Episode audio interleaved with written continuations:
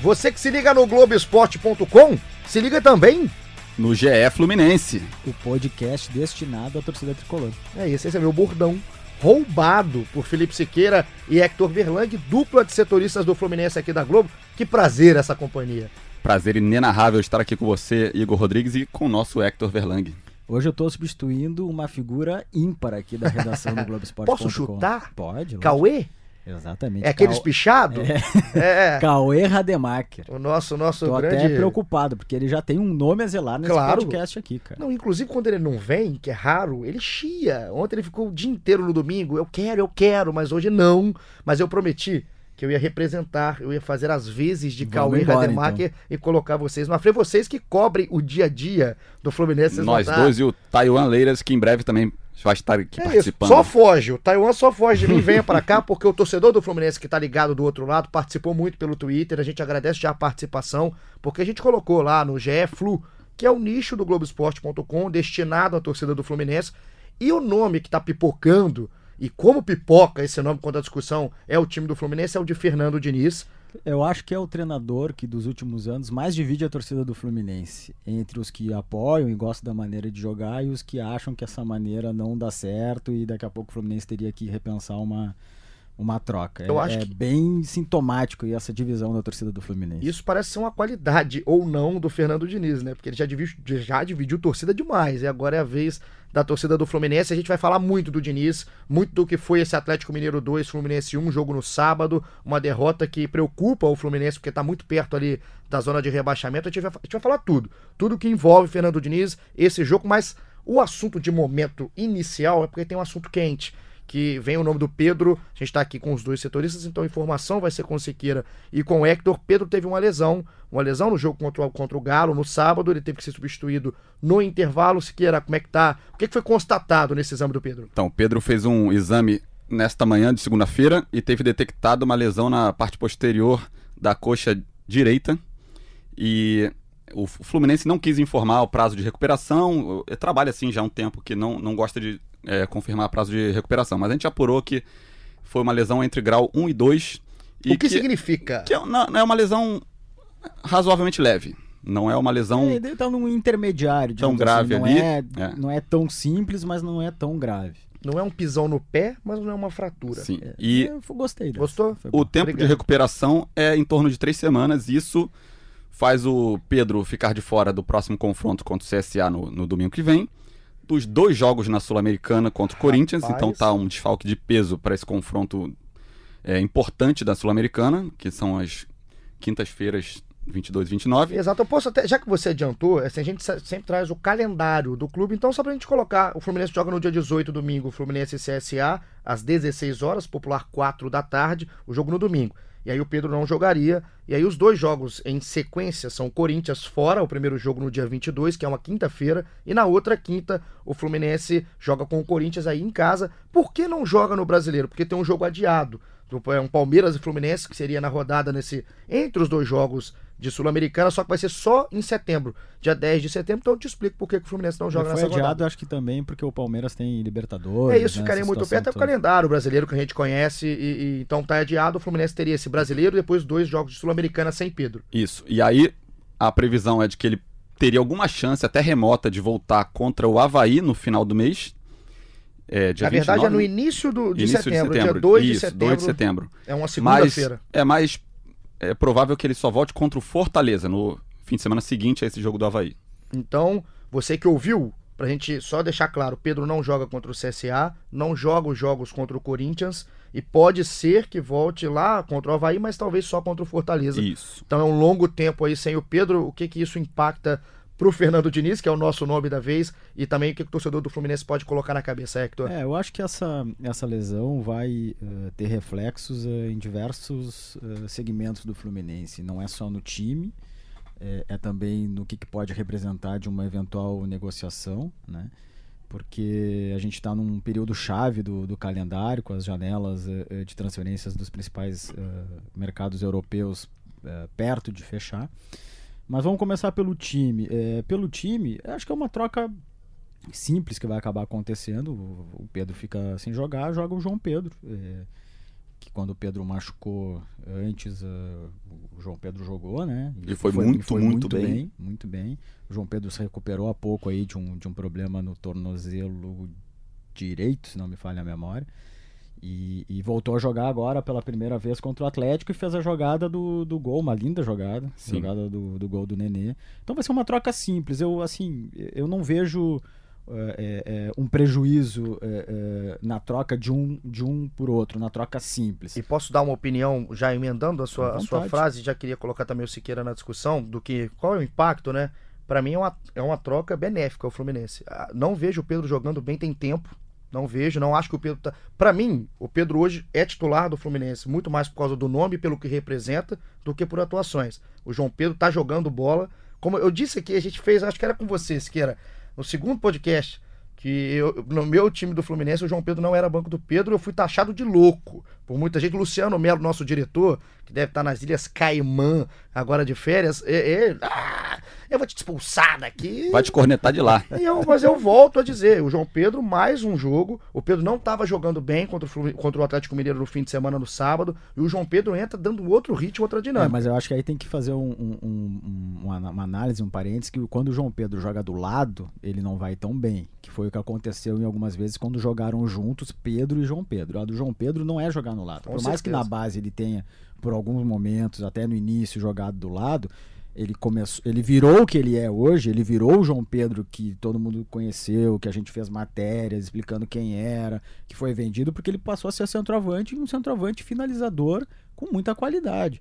Entendeu? Então o João Pedro que, que tu tá falando é o João Pedro centroavante. É o João Pedro no lugar do Pedro Exatamente, mesmo. É. Então, é, o Pedro retornou, né, daquela grave lesão no joelho, ele retornou em abril.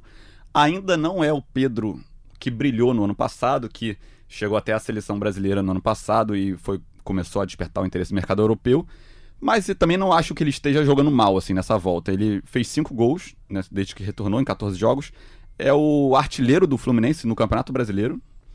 E é, não, não repetiu o mesmo nível, mas vem fazendo, vem, vem não tava com jejum de gols, né? Mas ia contribuindo com passes, com boas jogadas. Ele, ele é um cara também que tem técnica para jogar fora da área. É, mas eu vejo mais assim como uma o Fluminense tem uma, uma, um substituto à altura.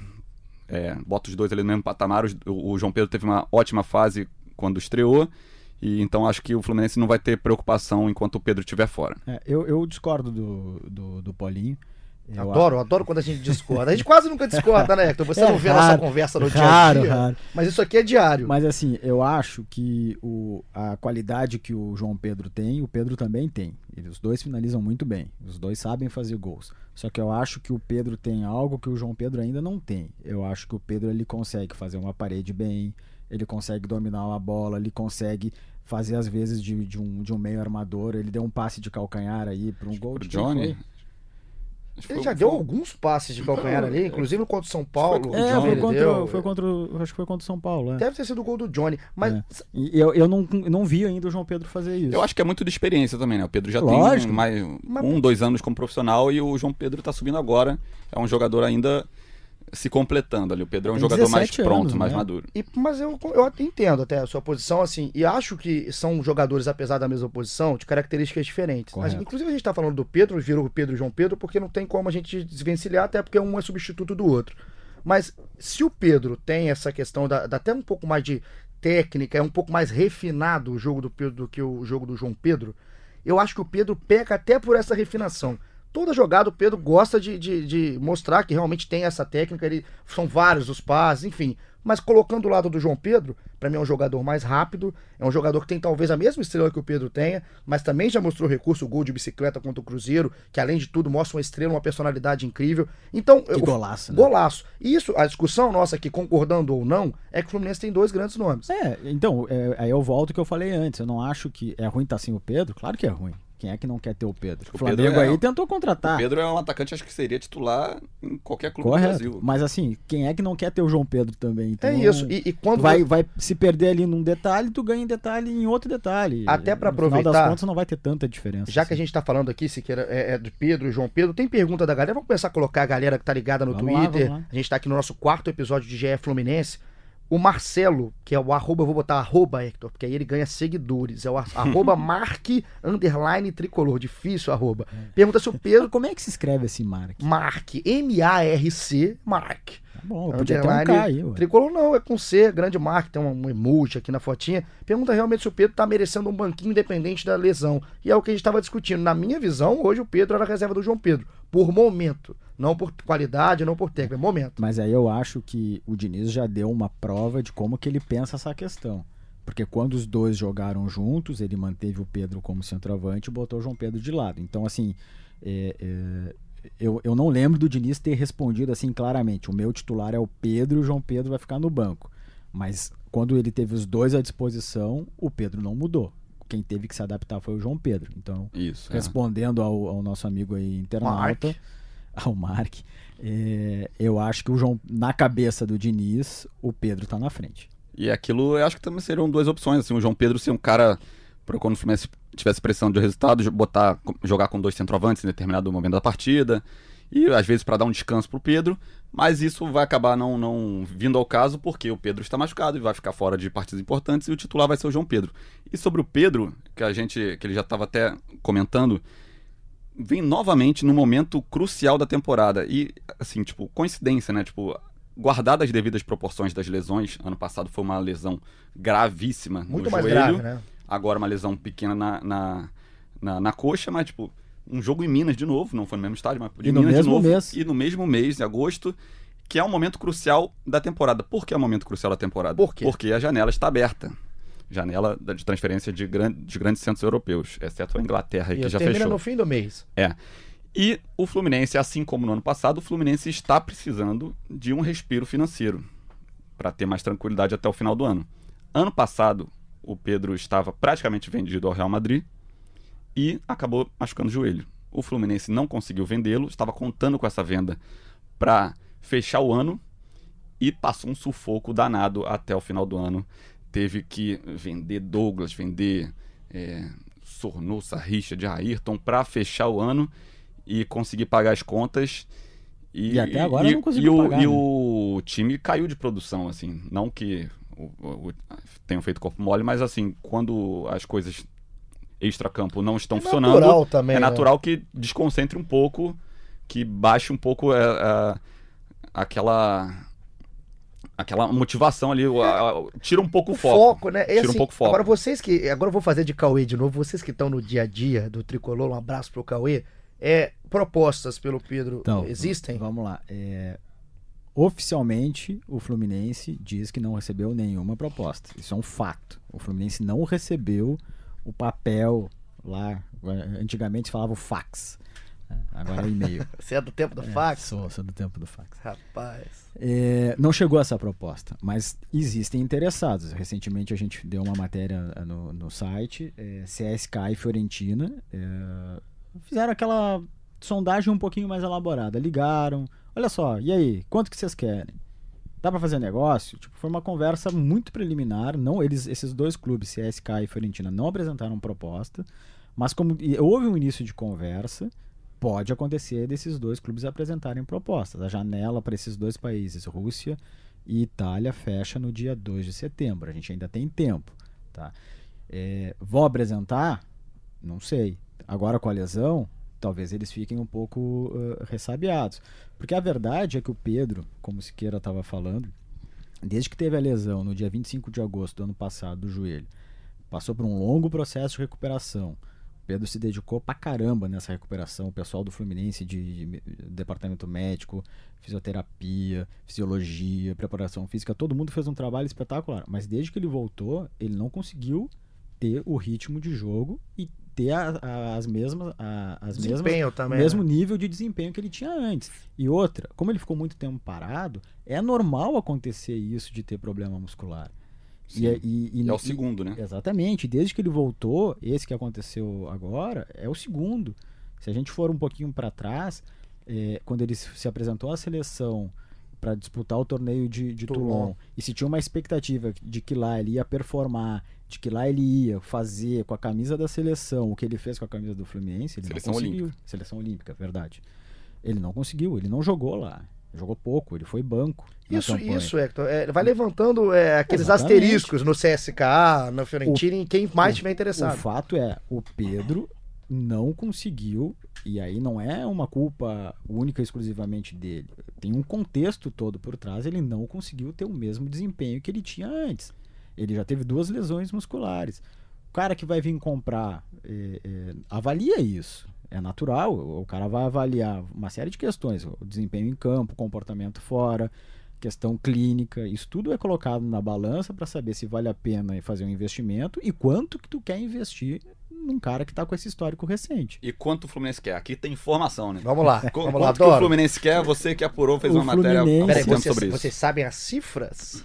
exatamente. Rapaz, o eu mínimo, gosto. Né, que é, o, é, o mínimo, o valor mínimo que o Fluminense é, pensa. Assim, em... Eu adoro o, essa dupla aqui. O Fluminense, Fluminense, de novo, a gente tem que ser muito claro. O Fluminense não falou publicamente, não colocou preço. Ó, eu quero isso. Não quer pagar quanto. É, até porque à medida que tu, tu tem essa, esse comportamento de forma pública, tu já sai atrás na negociação. O Fluminense não fez isso. A gente apurou que o Fluminense deseja receber, no mínimo, 15 milhões de euros pelos seus 50% dos direitos econômicos do Pedro. Não significa que o valor total da negociação vai ser, sei lá, 30. Pode haver uma composição. O, o Arte Sul, que tem os outros 50, pode é, negociar é, os Só mesmos 20. 50 por um outro valor, pode ter uma outra combinação. O Fluminense, na gestão do presidente Mário, repito, deseja receber no mínimo 15 milhões de euros pelos 50%. E aí a discussão é: será que algum clube está disponível a pagar isso? É. Vai ter interesse em pagar isso? Por quê? Porque no ano passado, as propostas que chegaram ao Fluminense foram do Bordeaux da França. Duas propostas, uma de 8 milhões e meio e uma de 12 milhões. Do Monterrey por, do México. Por, por, todos os direitos por dele. 100%. Exatamente. É, o Monterrey do México também teve interesse. Fez uma proposta de 15 milhões e uma de 20 milhões de euros. Isso tudo na gestão do ex-presidente é, Abad isso. e essas quatro propostas foram recusadas. Todas foram recusadas. A proposta que estava encaminhada com o Real Madrid era de 18 milhões de euros, mais alguns gatilhos de bônus que poderiam chegar até 24 milhões de euros. Dependeriam, dependeriam de acontecer esses gatilhos, é. mas era 18 milhões de euros, é. sendo que o Fluminense. Exatamente, aí que tem o detalhe. Era 18 milhões de euros, só que o Fluminense ia receber 10 milhões de euros pela sua parte. Ou seja, é, se fosse 18 meio a meio, 18 por 2 é 9, né? Não tô. Muito bem. É, eu sou ruim de número, gente. De nada. Mas então o Fluminense ia receber um pouquinho a mais, ele ia receber 10 pela sua parte. E essa negociação a... estava apalavrada é, e só não aconteceu, só não foi pro papel porque o Pedro acabou se machucando. E depois esse bônus ia ser dividido com a outra parte do Arte Sul recebendo um pouco mais para compensar que o Fluminense ganharia menos no início. É, e como é bônus, pode acontecer, assim Ou como não. pode não acontecer. Ia depender da performance dele, de eventuais convocações para seleção, enfim, uma série de dos chamados gatilhos. Então, de lá para cá, o que aconteceu? O Pedro teve uma lesão grave, ficou é, oito meses afastado dos campos. Isso conta muito pro, pro mercado europeu. E também é, voltou e, e, teve essas duas lesões musculares, que, como você falou, são normais para quem fica tanto tempo é. parado. E Fisicamente teve, ele, ele está bem. Flamengo, né? Fisicamente ele está falou. bem. Teve o Flamengo é. no meio disso tudo, teve um rival que também ficou de olho. É, a proposta do Flamengo foi de 10 milhões de euros por 70% dos direitos dele, o Fluminense negou, falou que hum. só saía pela multa, que é de 50 milhões Para de euros. Para o Flamengo só negocia pela multa. Isso. Então não, não tem muito, não teve muito papo. Depois dessa aula, eu, eu, eu tô parado, você nem ouviu minha voz durante esse tempo, porque foi uma aula de Pedro, negociações, tudo que aconteceu desde então, o Felipe Siqueira, aqui o nosso Hector Taiwan também sempre junto na notícia, o Globoesporte.com tá dando tudo, desde que o Pedro se machucou até agora, a gente acompanhou essa linha do tempo, e enquanto vocês é, é, nos ensinavam o que aconteceu com o Pedro, eu fiz só a conversão. Se o piso é 15 milhões, são 15 milhões de, de euros, 66,9, quase 67 milhões de, de reais. reais. é o piso que o Fluminense quer pelo, pela parte dele, é. pelos 50%. Então, é, se chegar nisso, pode ter negociação. Pode ter assim, eu acho muito improvável que no contexto que a gente tem hoje, hoje segunda-feira, é, é chegue uma proposta nesses nesse patamar que o Fluminense quer. E ainda mais porque ele ainda se machucou agora. Se machucou. Isso vai atrapalhar um pouco. É. E aí vem aquele momento crítico da temporada e explica-se por que crítico da é. temporada, o Siqueira foi e, bem. Assim, e tem um detalhe que, é, que eu acho que é interessante, eu não sei se, se o torcedor sabe nesse nível de detalhamento, é, o Márcio Guini, que é o, que é o empresário do Pedro, ele, ele não faz algo que é comum no mercado é, do futebol, que é dar procuração para outros empresários é, buscarem propostas para um determinado jogador. Isso é uma prática comum, muitos empresários fazem isso. Ele não faz isso, ou seja, para negociar com o Pedro, tem que ser diretamente com ele. E isso uh, uh, é uma decisão dele, não, não, é, não vou entrar no mérito se é certo ou se é errado. É, e ele não faz isso por quê? Porque ele já tem, a empresa dele já tem uma parceria com a Football Capital, que foi é, o, a empresa, o grupo de empresários lá que colocou o Alisson no Liverpool. Então ele já tem um, um, parceiro, já tem um representante na Europa. Então isso acaba. O que, que eu quero dizer com tudo isso? Isso acaba uh, uh, em determinadas situações, para determinados clubes, para determinados países, sendo um detalhezinho a mais. Né? Porque tem, por exemplo, para um jogador brasileiro entrar na Inglaterra, normalmente é feito via Juliano Bertolucci, que é um empresário conceituado, bastante conhecido no meio. Bastante conhecido. Ele costuma fazer as negociações para a Inglaterra. Os clubes de lá preferem fazer com ele. Então, à medida que o empresário do Pedro concentra, é um dificultador, dificultador a mais. O que, que o Márcio diz? O Márcio, olha, beleza, tem a proposta, eu não vou te dar a procuração, mas me traz a proposta aqui e vamos ver. Então, é, assim, é, é um, é só um detalhe é, que, que mostra é, como também tem um, um, uma pequena dificuldade a ser superada para fazer um negócio com o Pedro para a Europa. E esse pra... é o legal de, do, do porquê de existir o podcast aqui do Fluminense, é específico, né? No caso aqui, o GF Fluminense que é o bastidor, né? Que é, às vezes a gente, a análise, quando a gente não tem muito tempo para debater, ela é rasa. Fica muito superficial, ah, por que, que não foi? Acaba ali, não. Mas isso aí é um detalhe que, somado ao detalhe de uma lesão, de um outro detalhe, e forma esse, o porquê não de uma, de uma é, negociação. E esse, e esse detalhe é, um, é, é também aconteceu com o Luan no Grêmio. É da... Só um parênteses rapidinho, Sim. eu sei que aqui o foco é Fluminense, mas todo mundo pergunta, pô, por que, que o Grêmio não vendeu o Luan? Uma série de motivos. Um deles é também o empresário da época centrava, centralizava tudo nele. E aí, enfim, não apareceu as propostas que o Grêmio achava que tinha que ter. Para complementar essa questão do Pedro, é, como gente, muita gente, quando as notícias que saem ali no, são postadas no GFLU, até pela gente no Twitter, muita gente reclamando do, que acha o valor baixo, que deveria tentar mais assim, mas o Fluminense fica numa situação complicada, né? O Fluminense quer dinheiro, o Fluminense tem interesse em, conseguir um dinheiro bom é, pelo Pedro, como o Hector falou, é, pretende pelo menos ganhar 15 milhões de euros pela parte dele.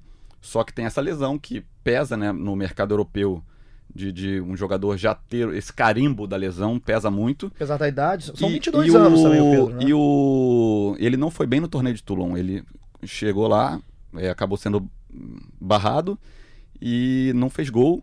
E, e, era, um, e era justamente no um, um torneio que achavam que ia ser uma boa vitrine. Ele estava sendo lá. observado lá. Ele estava sendo observado, e então é um isso. que é avisado. Sim, é, sim, isso, isso atrapalhou um pouco. E agora ainda tem essa lesão. Então vamos ver como é que vai, vai, o Fluminense vai lidar, como é que o quanto o Fluminense vai conseguir, se conseguir vender o Pedro. E se não conseguir vender o Pedro, como é que o Fluminense vai fechar o ano para respirar, né? É, com tranquilidade. É, só para Vamos fechar? Só para fechar de Pedro, por favor. por que, que eu acho que não vai chegar o que o Fluminense quer? Porque quando o Pedro estava no auge, quando o Pedro estava no auge no ano passado, fazendo gol pra caramba, destaque do Fluminense, convocado para a seleção brasileira. Ele, tá, ele foi convocado, foi convocado. E aí machucou. Nesse contexto, os números oferecidos não chegavam ao que o Fluminense quer hoje. Né? Então, então, assim, então, a lógica. A lógica é de que não vai chegar ao que o Fluminense está querendo que chegue. E outra coisa, assim, que até o, é uma preocupação assim, do, do staff ali de. O Pedro tem 22 anos, é muito novo, é novo. Só que a Europa também tá querendo o jogador cada vez mais jovem. É o novo, é o novo, assim, é, para várias coisas. Pro futebol, eu não sei é. se 22 anos é mais a gente pode considerar como jogador novo, não. Então, é o tem esse risco de passar, ah, o Fluminense vamos esperar mais um ano para ele valorizar, voltar melhor da lesão e tal. Né? Passou mais um ano, tem risco também da Europa não não ter mais interesse porque ele vai ter 23 anos. Como ele até citou o Luan, o Luan é exemplo de um cara que passou dessa idade ali, desse essa maturação e a Europa já não, não tem tantos olhos para o Luan. E para fechar, falou em seleção do Pedro, agora para fechar mesmo, É, o Pedro é um. Veio, a lesão veio também num, num, momento complicado, porque o Pedro é um cara que vinha sendo observado pela comissão técnica da seleção brasileira, pelo Tite. O Tite gosta muito dele. Até por uma possível convocação no, no próximo dia 16 talvez seja difícil, mas assim, tipo, ele era um dos nomes avaliados. Radar, não, não dá pra cravar né? que, que ele ia ser convocado, mas dá para cravar que avaliados. Ele é, estava no radar, estava sendo observado, teve até é, analistas da seleção lá no, no Maracanã observando ele. Ainda dá tempo, a lesão não impede que ele vá, os jogos são em setembro, mas atrapalha também. E de novo, atrapalhando o Pedro com relação à seleção. Atrapalha demais o Pedro, então a gente deseja aqui, né, é, sucesso e sorte na recuperação do Pedro. Claro, com certeza. é um, é um, é um, é um garoto um muito legal, muito, né? muito gente boa. Um muito, muito, bacana, legal. muito do bem e muito tomara que tenha muita sorte na carreira aí. E muito profissional também, né? O Pedro é muito Verdade, profissional, muito e, profissional. e, a gente fica aqui na torcida e você acompanha tudo no globoesporte.com/fluminense, toda a atualização do Pedro, a gente vai estar aqui no podcast também, mas também no site se você quiser acompanhar rapidinho só que agora, eu, o, o, pedido para se fechar o assunto Pedro é porque ainda tem muito assunto aqui no nosso quarto episódio de GE Fluminense. Você que está aqui com a gente. De novo, muito obrigado pela participação no Twitter, tanto do Hector quanto do Siqueira, no GE Flu, porque a gente vai para o jogo. E para falar desse jogo, o assunto não é nada bom para a torcida do Fluminense, mas é importantíssimo de ser discutido. O Fluminense perdeu de 2 a 1 do Atlético Mineiro, uma situação complicadíssima no brasileiro, porque eu vou passar a tabela. O Fortaleza é 15 com 14 pontos, mas ainda joga na rodada para fechar a rodada. Fortaleza e CSA, o jogo é no Rei Pelé, comando do CSA às 20 horas, popular 8 da noite. E o primeiro jogo do Fortaleza sem Rogério Ceni. Primeiro sem Rogério, o Rogério que já está assinado, vai ser preparado a apresentação no Cruzeiro, mas o Fortaleza é 15 com 14 pontos por enquanto, o Fluminense é 16 com 12. E aí abre-se a zona de rebaixamento. O Cruzeiro tem 11, a Chapecoense tem 10, o CSA que ainda joga tem 8 e o Havaí tem 6 é uma situação muito complicada para o Fluminense e é uma situação complicada que se repete. Porque o time, a gente vai chegando aí com a 14 rodada e o time não consegue dar uma resposta em número no que muita gente acha que às vezes até tem um pouco de desempenho. Como é que você analisou é, o jogo em específico para depois a gente entrar no contexto um pouco mais amplo? Então, o Fluminense tinha vindo de uma vitória sobre o Internacional, que tinha dado um respiro, e foi encarar o Atlético Mineiro em Minas Gerais. E assim, uma derrota para o Atlético em Minas é um, um resultado que não é, assim, não foge do, do, do, do, normal ali. É um resultado que pode ser, pode ocorrer. O Fluminense ir é a Minas enfrentar. Aceitável. aceitável, é. Mas é. O que me salta os olhos assim que o Fluminense não vinha conseguindo resultados no brasileiro, mas vinha jogando muito bem e os resultados não estavam vindo. Nesse jogo especificamente, eu não acho que o Fluminense tenha ido tão bem. O Fluminense fez 30 minutos, os 30 primeiros minutos foi, foram fantásticos. O Fluminense se impôs, naquele, bem naquele estilo do Fernando Diniz, se impôs, é, não deixou o Atlético Mineiro é, tocar muito na bola, e, mas não conseguiu chegar ao gol também. Criou algumas chances, não, chances não tão claras, mas também não. não de, é, o Atlético Mineiro teve pouca oportunidade. Só que nessas oportunidades do Atlético Mineiro, nessas poucas que teve, o Atlético Mineiro chegou com perigo. Isso é um problema crônico do que o Fluminense vem apresentando. Depois dos 30 primeiros minutos de jogo, o Atlético Mineiro passou a sufocar o Fluminense. O jogo virou completamente. O Atlético foram do 30 até o final do primeiro tempo, só deu o Atlético Mineiro e o Atlético Mineiro chegou ao gol. Voltou do segundo tempo, o Fluminense mexido, sem Pedro machucado e sem o Marcos Paulo por opção técnica, voltou com o Nenê e João Pedro. Até para passar, o Siqueira, para o torcedor que às vezes não acompanhou o jogo ou viu parte do jogo, só a escalação do Fluminense que, que entrou contra o Atlético Mineiro, teve o Muriel, Julião, Nino, Digão e o Caio Henrique na esquerda, o trio de meio campo com o Alan, Danielzinho e o Ganso, e o ataque já conhecido também com o Johnny, o Marcos Paulo e o Pedro, e entraram no jogo o Wellington nem no lugar do Daniel, o João Pedro, essa opção do Pedro que a gente já falou aqui no início do nosso podcast, e o Nenê na vaga do Marcos Paulo. E aí começou o segundo tempo e logo o Fluminense tomou o gol. Nos primeiros minutos, um erro de saída de bola. O Fluminense tomou o gol 2 a 0 complicou. E aí o Fluminense tentou, como já estava atrás do placar, tentou se projetar mais, é, de um modo não tão organizado, já bem mais desorganizado do que a gente costuma ver essa ofensividade do Fluminense. É afobado, né? É. E aí ficou nesse jogo. O Atlético Mineiro voltava nos contra-ataques e sempre com muito perigo durante o, o Muriel, no, no, jogo inteiro, no primeiro tempo até principalmente, fez várias defesas impressionantes, assim, tirou bolas no pé do Ricardo Oliveira duas vezes, do Chará, do Casares. Ele foi o grande nome para mim da partida do Fluminense. Então é. E aí o Fluminense chegou ao gol no final, já uma jogada individual muito linda do, do João Pedro, o gol do Nenê, primeiro gol jogadaça, do Nenê. Jogadaça, jogadaça. Com a camisa do Fluminense. Mas o que se viu desse jogo foi que o Fluminense é, não foi tão bem como, como vinha jogando e se expôs demais. O Fluminense deu muita chance. Toda vez que o Fluminense perdia a bola, o Atlético Mineiro chegava com perigo, chegava na cara do gol, o Atlético Mineiro chutava para cima, saía na cara do gol do Fluminense. Foi É. impressionante a, a Fragilidade, a fragilidade do, do, da- do, sistema defensivo que- do Fluminense. Eu acho que é por isso é, é, que o resultado foi justo. Ao mesmo tempo que perder para o Atlético é, em Minas não é nenhuma coisa de outro mundo, eu acho que não tem problema de dizer também que o Atlético foi superior ao Fluminense e mereceu vencer. Na coletiva, o Diniz classificou o resultado como, como injusto. É, né? ele falou que o Fluminense não mereceu sair com a derrota. Eu É, acho que o Fluminense Eu- exatamente. Eu acho que o Fluminense, eu acho que a vitória do Atlético foi, foi justa, Foi assim, uma vitória pelo, justa. Pelo, pelo que produziu. né?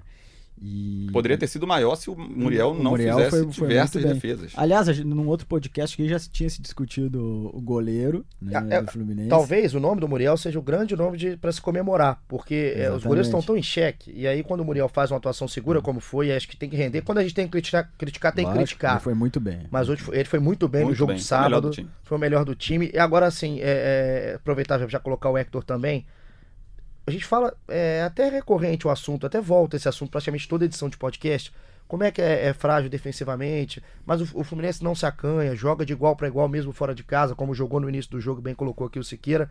Mas o torcedor do Fluminense está cansado. Tá cansado de um time que quer jogar bola, que, que vai para campo com essa proposta, mas que não vem com o resultado. E aí a gente vê aqui no nossa, nossa, nosso Twitter, né, Hector? Tanto no Twitter do Twitter do GE, quanto o seu, você colocou logo ao fim do jogo, enfim. É, vários, são vários os torcedores que colocam aqui, ó. É, qual que seria a razão do Diniz não ter se adaptado ao jogo de times como o Bahia, o Atlético Mineiro, nessa marcação alta? Outro pergunta por quê aqui, ó. Esse aí foi o Bernard Kailord que fez essa pergunta. Agora o Jonathan Cunha. Por que, que esse sistema defensivo é um completo desastre? E a bola parada defensiva também. E assim, até pergunta se é treinamento, se falta treinamento, se ele quer só treinar posse de bola, enfim. O que acontece com o Fluminense? É muito difícil responder essa pergunta, cara. Não tô querendo fugir, eh, ficar em cima do muro, mas é, é, é uma situação que tem uma série de detalhes, ela é muito complexa. Vamos tentar debater aqui, ver se a gente consegue eh, evoluir na discussão.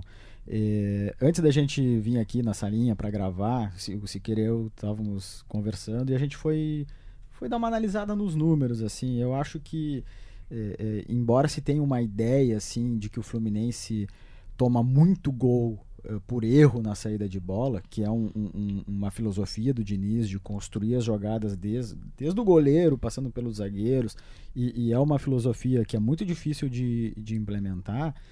A gente foi ver aqui no Campeonato Brasileiro. O Fluminense sofreu 24 gols. Sabe Que é a quantos? segunda pior defesa do Campeonato Correto. Brasileiro, atrás apenas da Chapecoense. É bom frisar isso, que são 20 times, Exatamente. segunda pior defesa. 24 gols. Sabe quantos gols o Fluminense tomou porque errou na saída de bola? Quantos? 4. De 24 Pequena fatia. para 4. É Muito uma pequena pequena. fatia. Ok. Aconteceu do Fluminense errar a saída de bola, e o adversário pegar a bola e quase fazer o gol. Chutar para fora, chutar na trave, o goleiro defender. Mas o fato é, de 24, 4. Tá? Então, assim, tem problema na saída de bola? Claro que tem.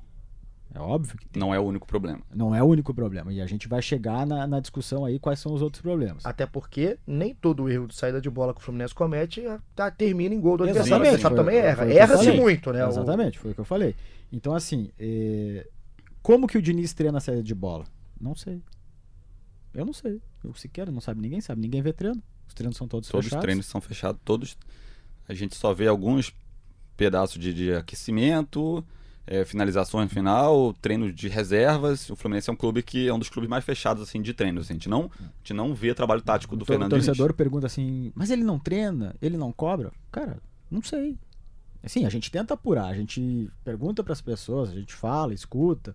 Sim, treina. Agora, como que é o treino? Pô, aí é difícil de falar, não sei, a gente não vê. E até, é até perigoso, né, Hector? Porque você vai falar, se você vai falar como treina o Diniz sem É. ver, É, não, eu poderia dizer como ele treina baseado no relato de uma outra pessoa. Exato, Mas exato. e aí? Sabe? Daqui a, pouco. a- credibilidade, né? Não, não é nem questão de credibilidade, mas daqui a pouco a visão dessa pessoa é uma. E daqui a pouco não, é- não foi bem assim. é entendeu? difícil. eu- É é- difícil. Agora, uma análise que eu quero colocar pra vocês, e muita gente colocou aqui também, é, é uma coisa. é, Primeiro, uma opinião. Tu- só me desculpa te interromper, assim, eu Não, gosto, eu gosto de mil interromper, perdões. mas, mas eu só queria não perder o gancho. Então, assim, Não perca. é, é, sobre a saída de bola, eu quero fazer um comparativo de um jogo recente, Fluminense e Penharol no Maracanã pela Sul-Americana. Foi um jogo que o Fluminense soube se adaptar ao que estava acontecendo dentro do campo. Por quê? O Penharol, depois de ter perdido o Montevidéu, o Penharol é um time uh, inferior tecnicamente ao Fluminense, o que, que ele fez? Atrás no placar e adiantou a marcação. Foi, foi nítido isso. E que para tentar roubar a bola lá na saída uh, defensiva do Fluminense. O que, que o Fluminense fez? Chutão. Bola longa. Os jogadores falaram isso no pós-jogo. O Muriel falou: não, o, o Diniz me deixou muito à vontade e eu avaliei a situação do jogo. Os caras estavam marcando muito em cima. Eu achei que tinha que dosar com bola longa. É isso que o Fluminense precisa fazer mais. Eu não acho que seja errado. Não dar chutão, mas assim, é, ter mais variação. Exatamente. É, eu não estou dizendo que o Fluminense tem que jogar na base do chutão, na base da bola longa. Eu acho que o Fluminense tem a sua característica, só que eu acho que às vezes o jogo é, exige que tu faça adaptações, exige que tu tenha alternativas. E eu acho que aí não é uma questão só do Diniz. Eu acho que é uma questão do jogador também. O jogador tem que ter leitura de jogo. O jogador tem que perceber o que está acontecendo. Né? E outra, será que os jogadores do Fluminense são uh, os melhores para esse tipo de modelo de jogo? Aí você foi exatamente no ponto que eu tô na cabeça para te colocar e colocar para vocês. É, eu primeiro vou dar a opinião e, e deixar vocês realmente colocarem é, em cima para a gente debater. O Fluminense, o que, o que impressão que me dá quando eu vejo o Fluminense, não agora, não é esse jogo o último jogo, não é o jogo do Penharol, é a sequência do trabalho do Diniz. É que o Diniz tem um prazo de validade. Porque o Diniz, ele, o que me, a, a mensagem que me passa do Fernando Diniz é que ele vai morrer abraçado com o estilo de jogo dele. Não o estilo de jogo só de posse de bola, de saída tocando, mas o estilo de esquema tático. O time tem pouca variação e é claro, é manifesta que, a defesa do Fluminense ela precisa de proteção. Essa defesa do Fluminense, ela não pode jogar exposta. Não tem como você jogar com o meio-campo com o Alan, o Daniel e o Ganso. Isso não existe. Isso aí é jogo a jogo, independente se o Fluminense ganha ou perde, independente do resultado, fica claro que é uma defesa exposta. Então por que que não muda? E sabe como que fica claro isso também? Pegando de novo os gols, tá? 24 gols no Campeonato Brasileiro. 4, como falamos, em erro de saída de bola. E 3 gols de contragolpe. Ou seja, a maior, uma, a maior quantidade de gols que o Fluminense sofreu, é, e aí a gente pode ter algumas variações, bola parada, pênalti, ok, mas a maior parte foi de construção ofensiva do adversário. Ou seja, o Fluminense foi envolvido. Ou seja, o adversário saiu da marcação do Fluminense e foi lá e fez o gol. Que é o que o Siqueira escreveu muito bem na análise recente dele. O que, aí, do, do é, o que a gente viu. A gente viu todos os gols que o Fluminense sofreu no campeonato e vê que o Fluminense toma gol das mais variadas formas. Teve esse erro de saída de bola, contra-ataques, muitos contra-ataques que o Fluminense pegou a defesa totalmente exposta, e mas não restou em gol, como o jogo contra o Atlético Mineiro foi o maior exemplo disso. Muitos gols de é, esse envolvimento do, do, time adversário conseguir envolver a, a defesa o do Fluminense. O jogo contra o Grêmio lá em Porto Alegre foi, uma, foi, um mau exemplo, foi muito claro isso. Assim, depois o Fluminense fez aquela virada épica e tudo mais. É, de, de envolvimento, muita bola aérea que o Fluminense tá, é, piorou, né, bola aérea. Rebatidas para a área, o Fluminense, cruzamento, o goleiro ou um zagueiro rebate, sai, cai sempre na entrada da área e, e alguém faz gol. Mas então, o que a gente chega à conclusão é que é o sistema defensivo. O sistema defensivo, quando a gente fala de sistema defensivo, a gente não fala zagueiro, lateral e o volante. Fala o time, time todo, todos os jogadores. É o futebol moderno entende-se que todos os jogadores participam do sistema defensivo e todos os jogadores também participam do sistema uh, ofensivo. O Fluminense tem a linha, primeira linha de quatro jogadores ali, no, no quando está numa fase defensiva, que são os zagueiros e os laterais. E a segunda linha, que você bem falou, é formada pelo Ganso, pelo Alan, pelo Daniel e pelos atacantes, às vezes apenas um Quando volta, faz apenas. Dois, apenas o Johnny volta ou apenas o Marcos Paulo volta. Essa segunda linha do Fluminense, ela não é tão combativa por causa das características dos jogadores. Os jogadores não têm características tão fortes de marcação, não é não, não, não é o a característica, característica principal deles. Do, o Alan marca melhor, o Daniel não marca tanto, o Ganso marca menos e, o, e os atacantes também não têm tanto esse tino. Então, eu acho que falta nessa primeira linha ali um pouco mais de combatividade. Ela é facilmente atravessada e aí os, fica vendido os zagueiros os laterais. Mas sabe como é curioso? É, se a gente é, pensar um pouquinho no, no passado recente, quando voltou da Copa América, o, o Alan não jogou não jogou contra o Ceará e não jogou contra o Vasco, na questão contratual dele. Contra o Vasco, o Ganso também não jogou, estava suspenso. Então, no jogo contra o Ceará, sem o Alan, e no jogo contra o Vasco, sem o Alan e só um Ganso, o que, que se falou, eh, dentre tantas coisas? Que o time, quando tem o trio de meio campo, Al- Alan, Daniel e Ganso, é outro. E realmente é, na produção ofensiva Sim. Ataca muito melhor com esses jogadores, constrói, porque são jogadores que têm uma qualidade técnica superior aos reservas do meio-campo. Agora, ao mesmo tempo, com esses três, há problemas defensivos, que é o que Siqueira estava falando. Então, assim, como- é que vai fazer? Qua- Quais são as alternativas que tem? O que, que o Diniz poderia fazer? É, o Paulinho falou há pouco que o Diniz vai, não sei se foi essas palavras, vai morrer abraçado com a, com a, com a ideia. Eu acho que falta ao Fluminense do Diniz eh, ter mais variações, ter mais testes. Né? Poderia ter sido feito mais testes no Carioca, que é um, um- um campeonato de um nível ma- ah, mais baixo, e não foi feito. Sabe o que que eu Mas acho que um- pode faltar junto com isso? Explorar, a gente estava falando de característica e tudo mais, explorar dos seus jogadores as principais características. Porque no esquema que é montado, eu acredito e eu gosto da ousadia do, do Fernando Diniz, queria deixar isso claro. Acho que o futebol está cada vez tão mais chato. A gente já falou isso algumas vezes e é legal ter um treinador que quer jogar futebol. Isso aí eu não estou aqui discutindo, só que ele tem que, ele tem que equilibrar o sistema de jogo dele. É. E aí, no, no sistema de jogo de meio campo, que a torcida gosta, que tem a, a- a questão de saída de bola, você pega o Daniel. O Daniel não sabe marcar nesse sistema, ele fica completamente perdido na marcação. Tem buraco todo momento, é todo momento, porque ele sobe e não volta, ou quando volta ele não sabe fazer a marcação, então ali tem buraco. O Alan, é, pra mim, é um dos grandes jogadores do Fluminense, do, do- do time atual do Fluminense. Eu gosto do futebol do Alan. Só que ele tem que definir, o Diniz tem que definir pro Alan se ele vai marcar ou se ele vai construir jogada. Porque quando ele sai e o Daniel sai junto, não fica ninguém.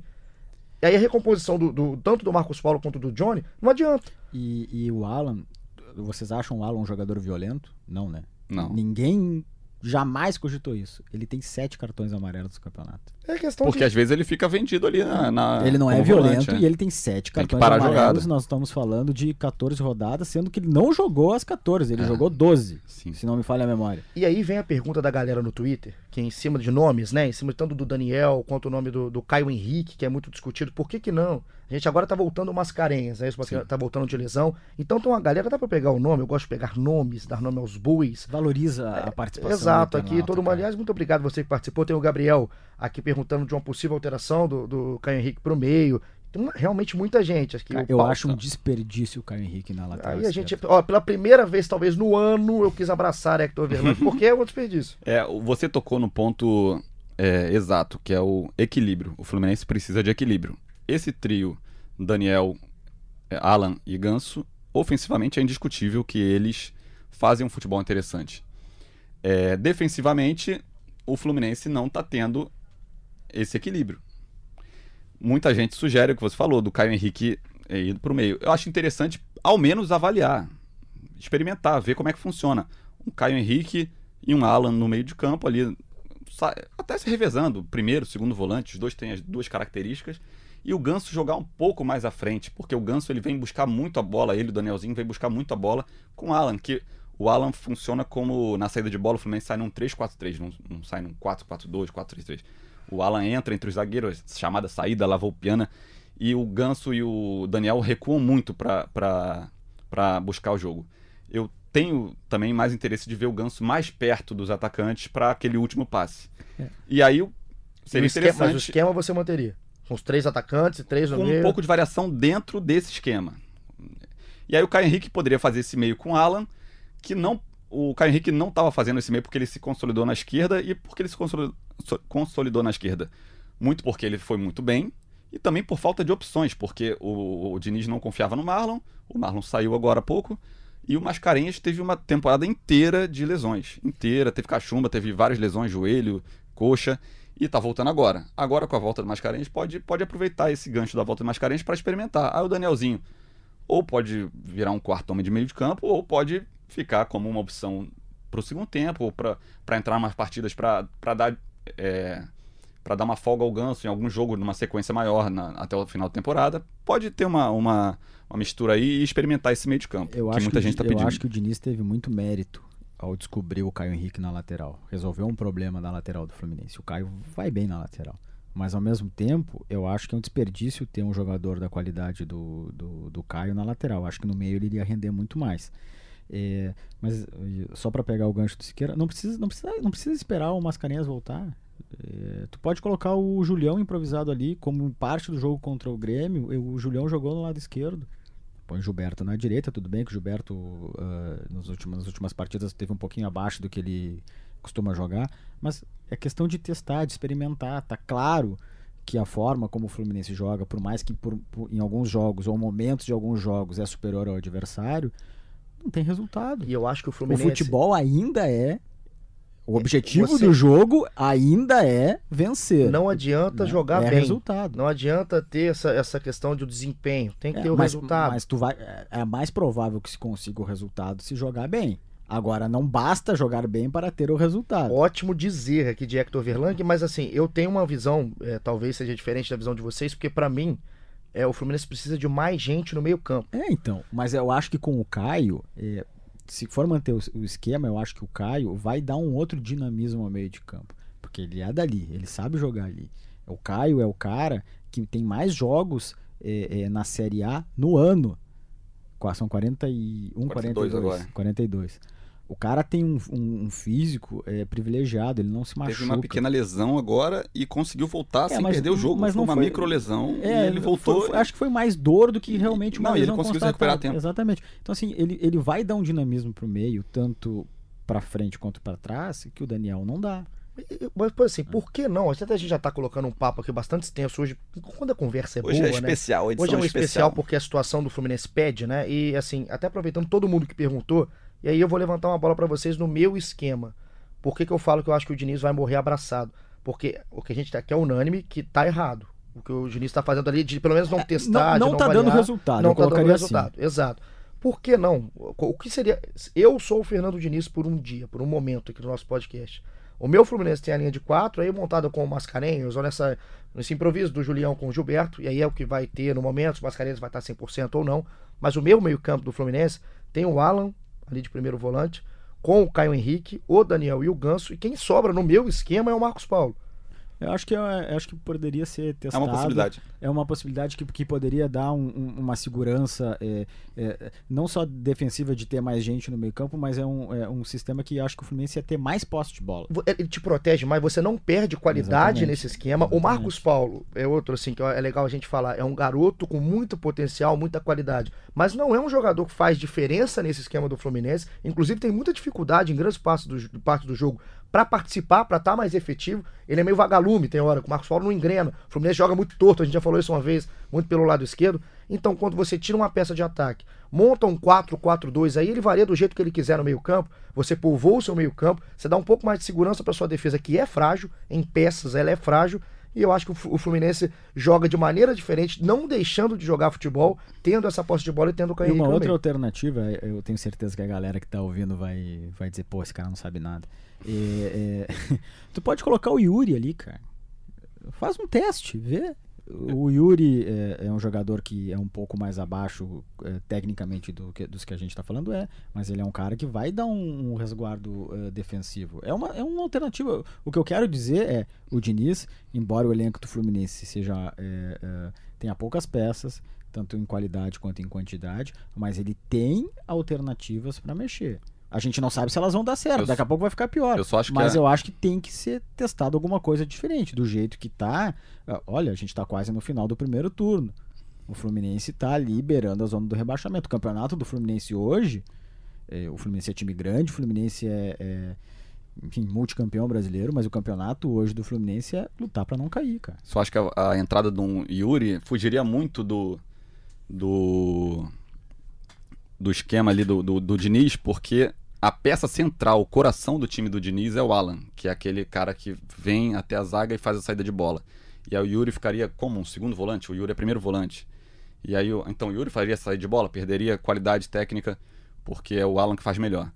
Então, não sei, mas eu acho eu iria mais nesse esquema com o Henrique, o Alan, é, o Ganso, aí o Daniel ou o Marcos Paulo, ou até o Nenê, num, nessa última vaga que está completando.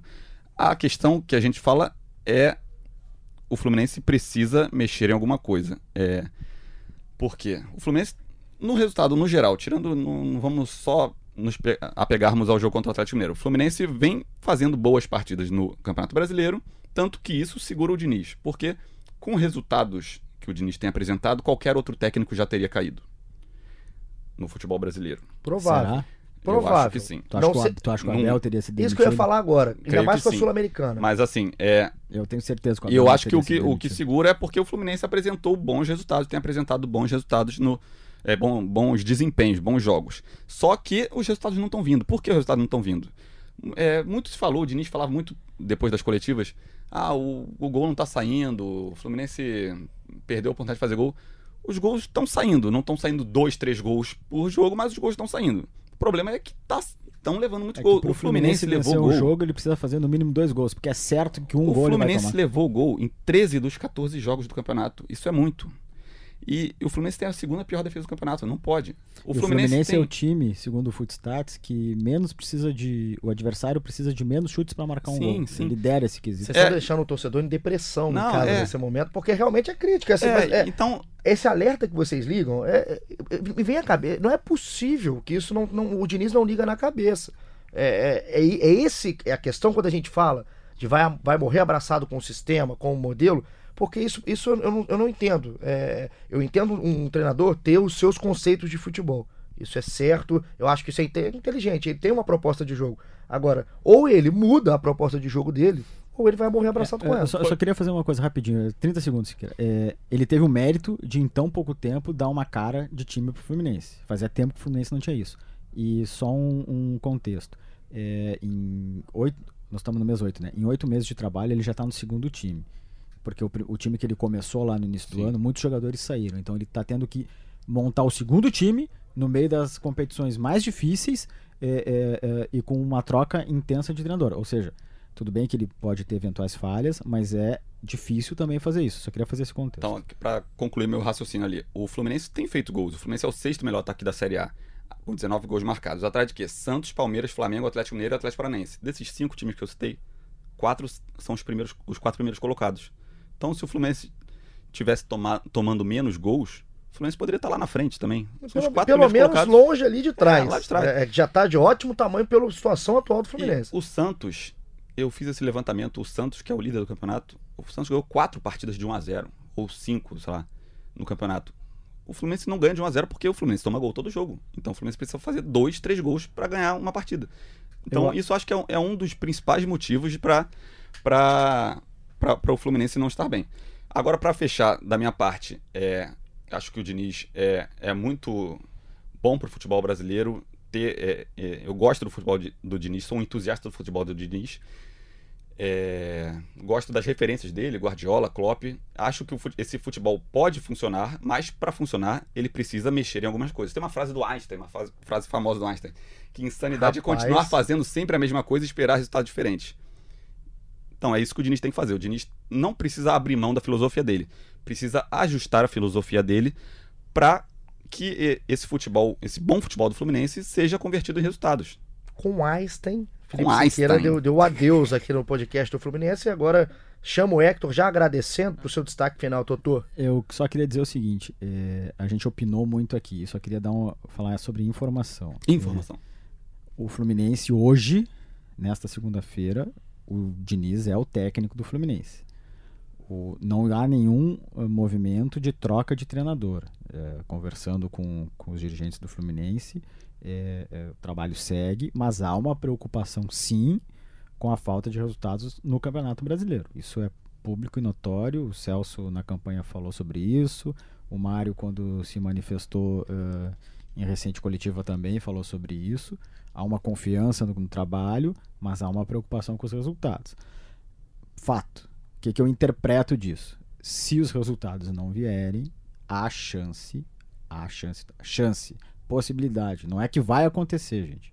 Há chance de ter troca. Então, É, se o, o Fluminense pega o CSA no próximo fim de semana, um tropeço diante do CSA complicaria demais a situação do Diniz, mas é uma partida que o Fluminense precisa vencer. e é assunto pro próximo episódio do nosso podcast. Quem vai estar aqui no próximo? Aí episódio? já é surpresa até pro internauta, né, que tá ligado, pra você que tá sempre com a gente. É, é Hoje a gente bateu o recorde aqui do podcast, a gente vai chegando quase a uma hora de papo, mas é um papo que passa rápido, porque a gente tem tanta coisa para analisar do momento do Fluminense, que se deixasse a gente ficava Sim, mais meia sim. hora aqui brincando. Imagina se o Cauê tivesse Ah, aqui. mas se tem aqui é uma hora e meia de Mas a podcast. galera vai ter conteúdo aí e informação à vontade pro engarrafamento aí da volta do trabalho. É, e que não falta, né? tempo. Esse engarrafamento não falta em lugar nenhum. Queria agradecer aqui ao Felipe Siqueira, ao Hector Verlang, um show de informação, um show de opinião de vocês. Sempre muito legal estar com vocês por aqui, estar com os setoristas tanto no Fluminense, Vasco, Flamengo, Botafogo, e aqui a gente encerra o nosso, nosso quinto episódio ou quarto? Quarto. Quarto. Quarto episódio do nosso GE Fluminense. Muito obrigado pela companhia. Não deu para ler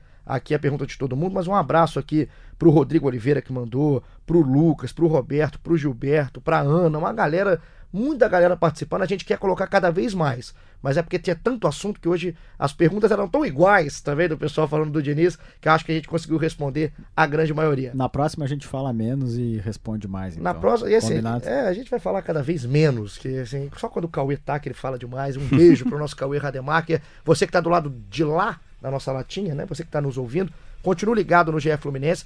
Vai no globesport.com/barra podcasts, acha lá o GE Fluminense, ouça também os anteriores, pra você ver se a gente tá falando alguma coisa contraditória. Não é não, não é não. Tem aqui Hector Verlan, que é um louco aqui na minha frente, e você pode estar sempre ligado com a gente também no globesport.com/barra Fluminense. Pra terminar com um fio de esperança, eu vou pedir aqui pro nosso editor colocar aí o gol do Nenê, uma bela jogada com o João Pedro, para quem sabe daí o Fluminense tirar um pouco de força, de energia e o Fernando Diniz mexer na sua convicção para tentar mudar esse caminho do Fluminense no brasileiro. Semana que vem a gente está de volta ou a qualquer momento, caso o Fluminense nessa ebulição tenha uma, uma edição extraordinária do nosso podcast e a gente está junto contigo. Um grande abraço. Olha o João Pedro, o garoto bom de bola, pisou, tá dentro da área, muita gente em cima dele, ele conseguiu cruzar pro Nenê! Gol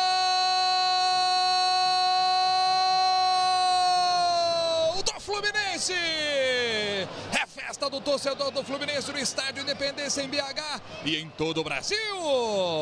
Jogadaça do garoto João Pedro! Joia da base do Flu! Dois em cima dele! chamou o Igor Rabelo para dançar e deixou o Nenê na cara do gol para mandar no cantinho no contrapé do goleiro Cleiton.